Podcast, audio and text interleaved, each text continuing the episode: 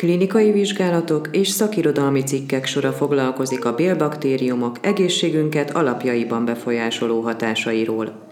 Eddig teljesen ismeretlen információk látnak napvilágot arról, hogy a bélflórának milyen kiemelkedően fontos hatása van testünk és lelkünk egészségére.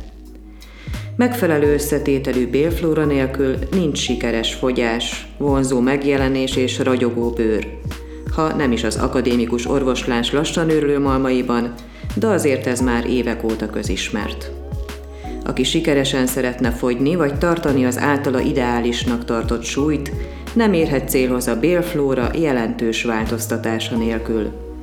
Ezen teória tudományos körökben már bizonyított és teljesen egyértelmű, s lassan beszivárog a köztudatba néhány professzor fanyalgása ellenére is. A folyamatosan érkező kutatói eredmények azonban már a fenti állításon is jelentősen túlmutatnak. Egyértelműen bizonyítják, hogy közvetlen összefüggés van a bélflóránk és az agyunk működése között. A bolygóideg nervus vagus testünk legnagyobb paraszimpatikus idege, amely közvetlen kapcsolatot biztosít bélflóránk és az agyunk között. A bélflóránk sok milliárd baktériuma, mint egy liftezve a bolygóidegen, közvetlenül az agyunkba is fel tud jutni. Így aztán lassan már abban sem lehetünk biztosak, hogy mi kívánjuk annyira azt a pazarsüteményt, a hidegen habzó sört, vagy csak a bennünk élő baktériumok, amelyeknek a túléléshez és szaporodáshoz éppen ezekre a vágyott anyagokra van szükségük. Egy nemrégiben publikált új klinikai vizsgálat, a Flemish Gut Flora projekt nem kevesebbet állít, mint hogy közvetlen összefüggés van a bélflóránk és idegrendszerünk egészsége között. A vizsgálatban 1054 depresszióban szenvedő ember vett részt, és egyértelműen bebizonyosodott, hogy a depressziósok bélflórájából teljesen hiányzik két baktériumtörzs, a Coprococcus és a Dialister. Ezek hiányában az antidepresszáns kezelések is nagyon mérsékelt eredménnyel jártak. Visszatelepítésük a bélflórába ezért rendkívül fontos lenne a depresszió gyógyítása szempontjából. Ezzel persze rátapintottak a jóléti társadalmakban élők egyik legnagyobb problémájára, nevezetesen az egyre kevesebb baktériumtörzset tartalmazó bélflórára. Az összefüggés nagyon egyszerű.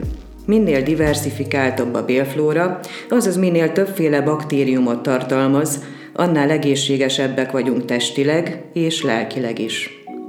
Tehát aki szeretne javítani közérzetén, hangulatán, vagy legyőzni a depressziót, annak célszerű nagy hangsúlyt fektetni a bélflóra normalizálására is. Emellett persze sikerülhet leadni a felesleges kilókat, javítani számos, eddig akár gyógyíthatatlannak minősített autoimmunbetegséget is.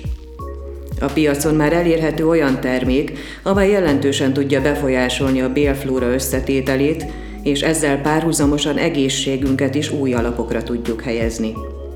A klinikai vizsgálatok értelmében egyre inkább bebizonyosodik, ha szedünk is probiotikumokat, de nem biztosítjuk a vastagbélben a megfelelő életkörülményeket a számunkra jó bélbaktériumoknak, azok nem tudnak életben maradni és megfelelő mennyiségben elszaporodni. Kiemelt fontossága van a prebiotikumoknak. A speciális, emészthetetlen növényi rostok olyan természetes vegyületeket szabadítanak fel a vastagbélben, amelyek ellehetetlenítik a számunkra ártalmas baktériumcsaládokat, és kiegyensúlyozzák a jótékony bélflórát a különböző baktériumok létfenntartási körülményeinek támogatásával. A Fedbon podcast csatornáját hallgatjátok. A podcastot a Kék Padlizsán Kft. megbízásából a szekció.com készítette 2019-ben.